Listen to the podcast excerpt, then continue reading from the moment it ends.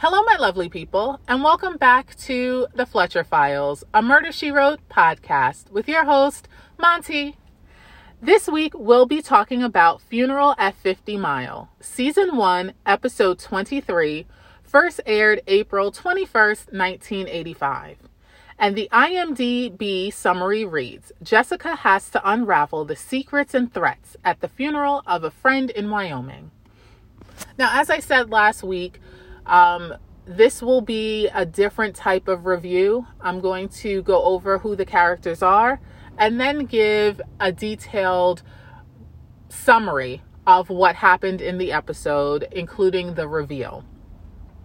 Now, the subject matter of this episode is intense. And again, like I said uh, last week, I don't like this episode it deals with very important issues, but there's definitely trigger warnings um, in this episode. So I am going to try to be um, very careful in my description of the uh, trigger warning topic, but this is one of the episodes. It is one that aired, and I am reviewing each and every episode, so this one's included but that's why this is not a scene by scene recap and just a more general overview um, with spoilers, clearly. So let's get into it. So, the characters. First, we have Jack Carver. Now, he is the deceased. We never meet him, but um, his life is why we are all here, right? So, he is extremely important, even though we never actually meet him. So I'll start off with Jack's family.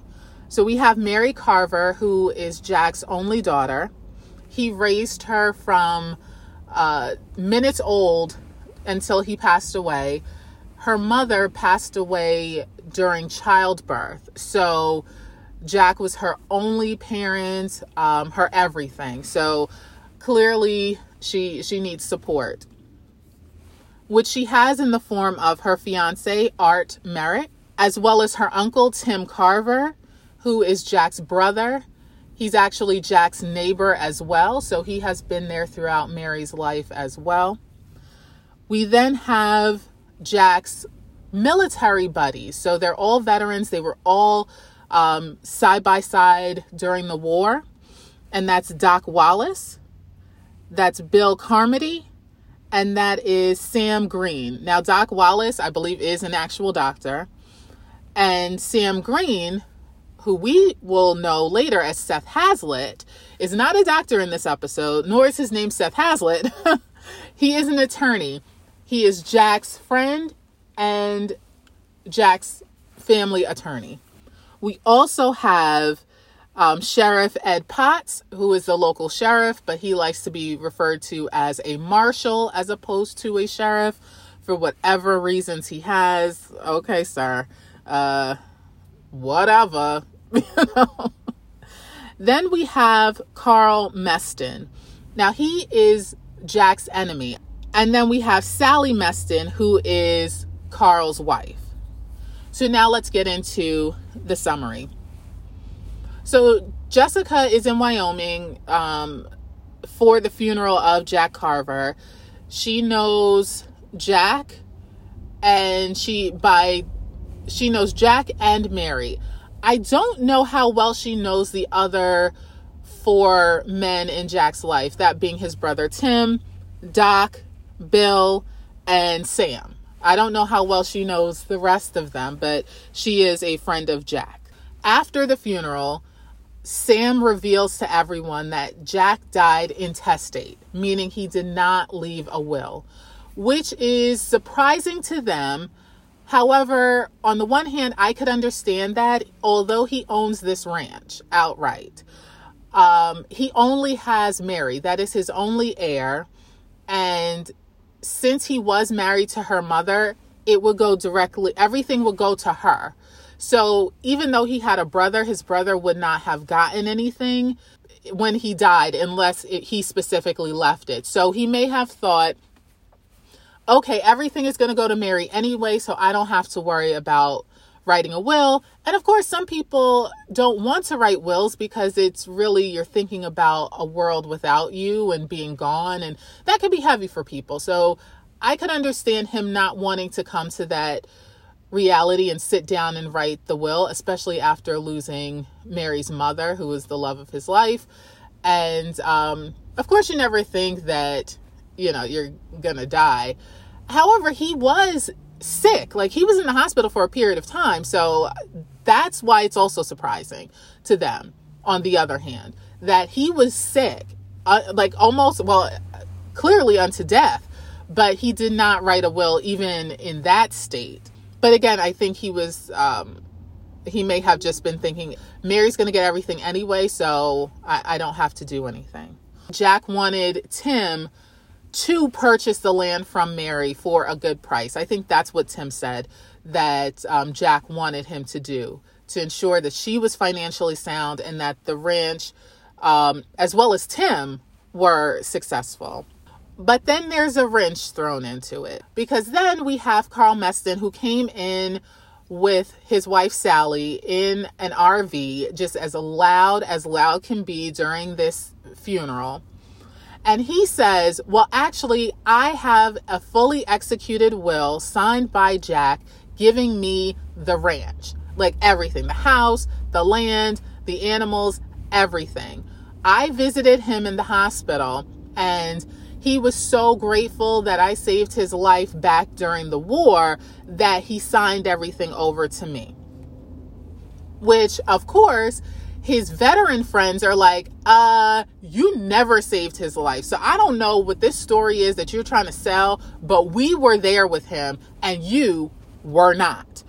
So now you have this person who, at the worst time in Mary's life, is telling her that her father, who she loved more than anything in this world, and who loved her more than anything in this world, left her destitute. So everybody's upset about this. Carl is a, a, a straight up trash bag of a person. This is one of the reasons that I don't like this episode because he is the worst of the worst of the worst.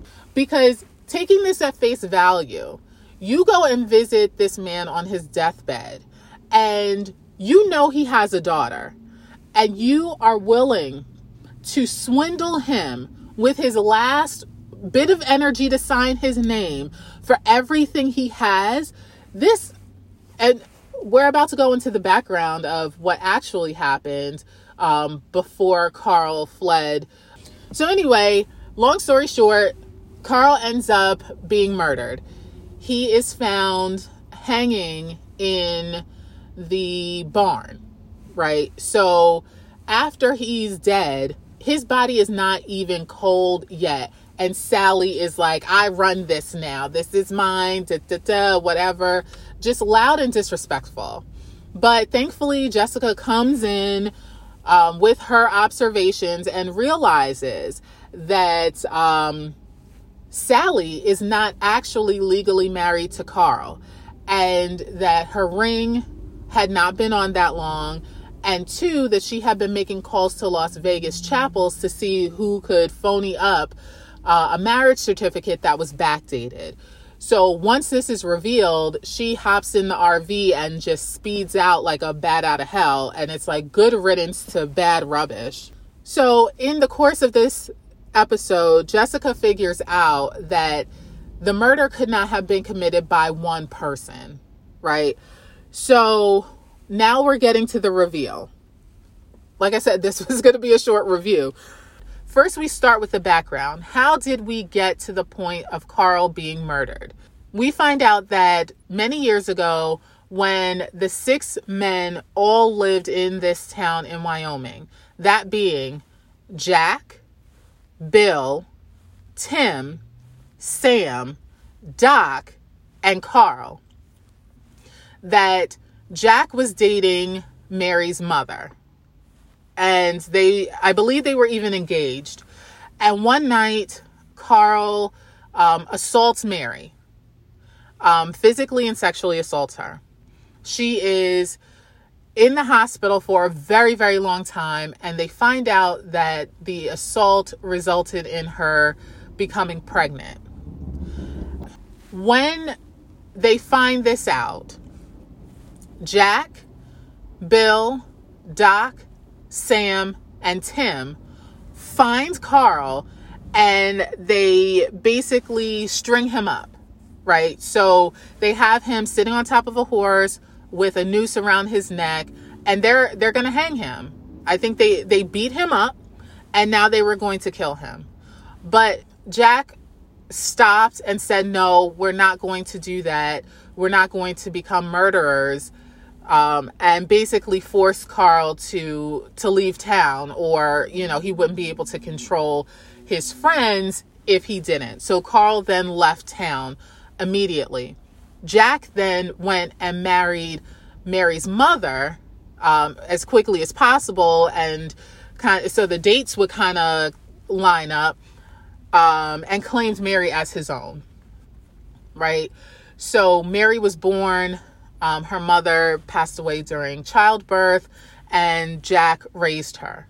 Then, out of nowhere, as Jack is on his deathbed, Carl comes along and he gets him to sign over the ranch. Now, I don't remember if Carl had been contacting Jack along the way and getting small pieces of the ranch, and that this was the final lot of it that he signed over on his deathbed, or if he signed the whole thing over on his deathbed. That I don't remember. But long story short, that's what he got done. And he got Jack to sign over everything that was going to go to Mary because Carl said that he was going to tell Mary that he was his father. Now, you may say, uh, so what? She's not going to believe this stranger.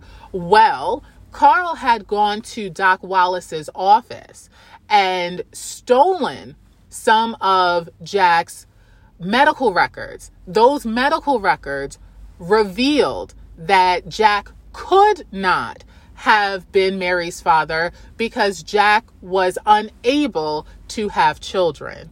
So he was going to go and just, he was willing to destroy this young woman's life for money and property. Just after he brutally assaulted this woman's mother. He is coming back out of the swamp, trash can, wherever he came from to take everything else from her. The mother is gone, the father is gone, and now everything that the father worked for for his daughter, he wants to take away. I am just like that's why I can't watch this episode because this was the worst type of person. Just like that's now I have to disagree with Jessica when she said no one deserves killing back in the uh, murder of Sherlock Holmes part two, because I'm not a violent person, but Carl deserved to die, and he deserved to die in a much worse way than he actually did. So we find out that after Carl revealed the existence of this will that basically left Mary destitute, um, Doc, Bill, Sam, and Tim rounded him up. And again, I don't know. I think they may have beat him up again, but I don't know. They're older, so maybe they didn't beat him up. But they put him on top of a horse again, put his head in a noose, threw the rope over and he's just laughing. He's not remorseful. He's like, y'all aren't going to do it. There's nothing you can do. Just, just making it so much worse. And something ends up spooking the horse that he's on and it runs off. And he's left hanging. They cannot get to him to cut him down fast enough and he dies. And you know what? Good Good. Okay, good. So now you have Jessica figuring out that it's more than one person who murdered Carl, then going and finding the four men in the barn and getting this complete revelation of what happened. This is the moral dilemma, right? Because Carl was just the worst person. That's why I said they had to just pile on top of pile, on top of pile, on top of pile of garbage and terribleness to defend the fact that these men felt that they had to at very at the least scare him into leaving and forgetting about the will. At most nobody sorry that he was murdered. And i don't blame them for not being remorseful. I am like good good. He needed to die. He he really did. But jessica is there like how do i feel about this because these are four upstanding citizens and they did a terrible thing. Like they took a life, right?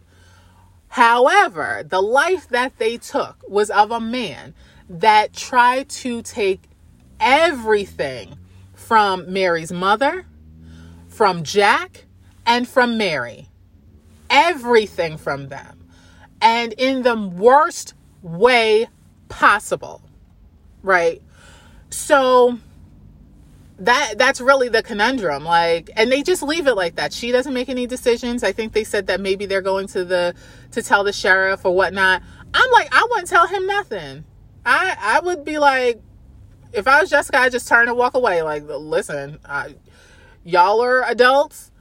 Y'all do what you think is best. I'm going on back to maine this is no longer my problem make sure you take care of mary because that's the other thing now mary's fiance Art was, I think he was taken into custody. They believe that he was the person who killed Carl, which would kind of make sense that everything that was going to go to his fiance, um, Carl stole it, so he was going to murder Carl, but he thought that Sally was the wife, so wouldn't Sally have gotten the money and the property? I don't know, whatever.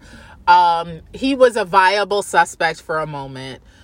Now, I believe that he was let go. So I don't think like he was sitting in jail and it's like these guys have to confess so that Art could get out of jail. I think he was already out. But if he was in, yes, they someone needs to step forward and and take the blame. Um, if they want to do rock paper scissors to figure out which one of them is going to just say I did all of this, um, then do that, right? um, and get them the best lawyer in the world. Um, and I'm sure the four of them can afford that and, and just do that. But if art was already out and had been cleared, listen, I would be like, y'all go on about your life. All right. Y'all make sure that Mary never finds this out. Okay. Never finds out how she came into this world right? Never. She cannot find out. And that was one of the things because there was no guarantee that Carl, in his diabolical mind, wasn't going to still reveal to Mary after he's taken everything from her to just stick the knife in deeper by telling her, Oh, hey, I'm your father. Uh huh. Yeah. So I assaulted your mother and uh, we created you. You know, just uh, he needed to die because I don't trust that he would not have revealed to Mary about her parentage.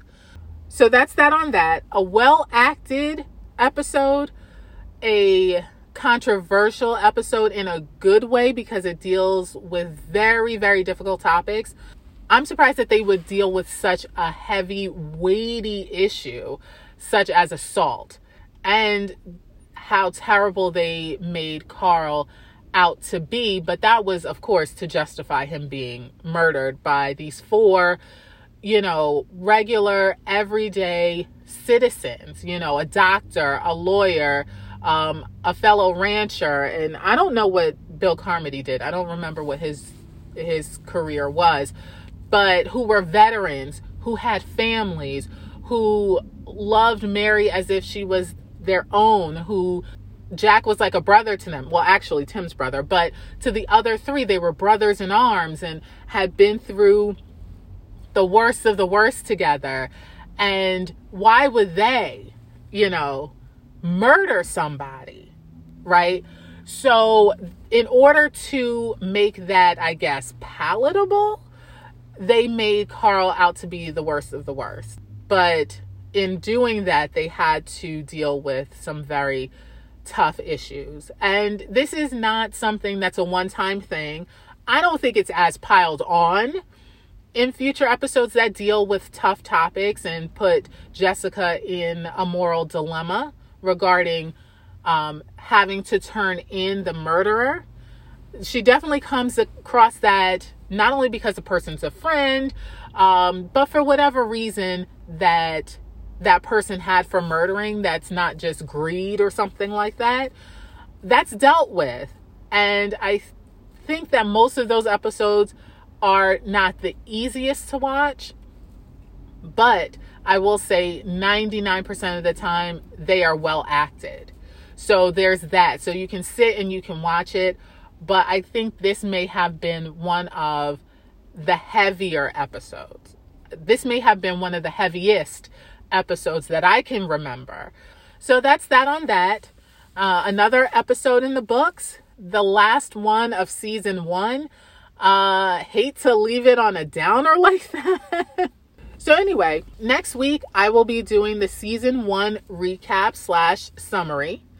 And so that one may be a bit longer because I will be doing the top five episodes.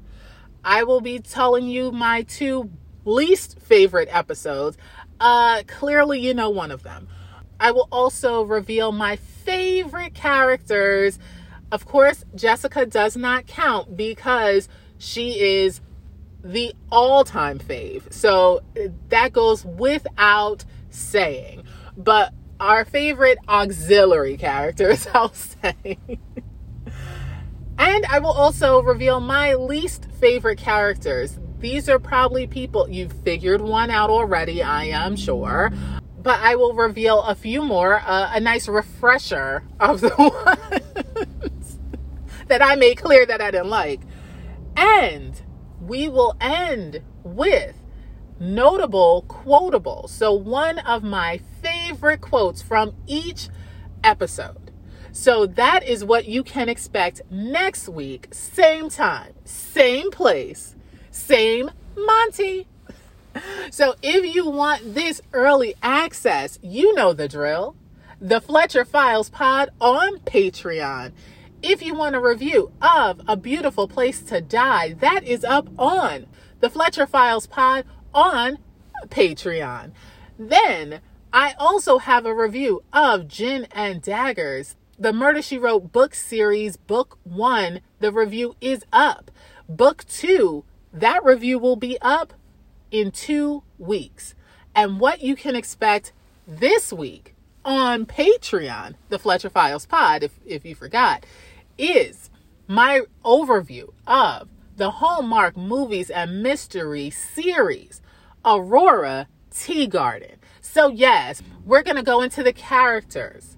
We're going to go into an overview of the series. Why what I like about it, what I don't like about it. Just a nice, you know, midweek, hey, how you doing? Let's talk about Aurora Teagarden. And I do like the series. I do. Um, there are some series I like more, but that is one of the reoccurring reviews I will be doing. I will take a Hallmark movies and mysteries series and give an overview of the series, meaning going through the recurring characters, the theme of the show, just an overview about my feelings for the show. I love Hallmark movies and mysteries. I love their series. Some I like, some I love. Okay. so you can find all of that over on the Fletcher Files Pod on Patreon. But I guess if you just like the Murder She Wrote recaps and reviews, I will see you wherever you listen to podcasts next Sunday at 5 p.m for the season one review. All right, you guys, have an amazing week, and I will see you next time. Bye.